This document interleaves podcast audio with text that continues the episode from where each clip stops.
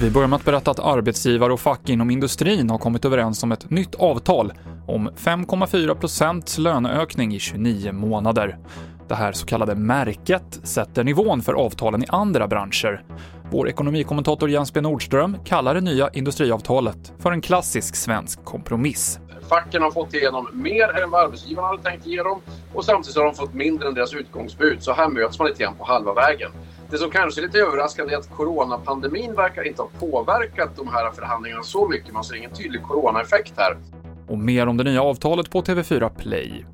En man i medeltida kläder gick till attack med ett svärd i Quebec i Kanada under halloween-natten, säger polisen. Minst två personer är döda och fem vårdas på sjukhus. Skadeläget för de fem är oklart.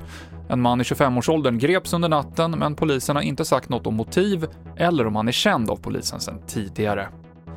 Och det väntas bli ett par blåsiga dygn i Sverige nu. SMHI har utfärdat kulingvarningar för Skagerrak och Kattegatt och längs hela ostkusten idag. Och imorgon är det risk för stormbyar i Bohuslän, Västra Götaland, Värmland och Örebro län. Det kan blåsa upp till 25 sekundmeter, men det är fortfarande osäkert enligt SMHI.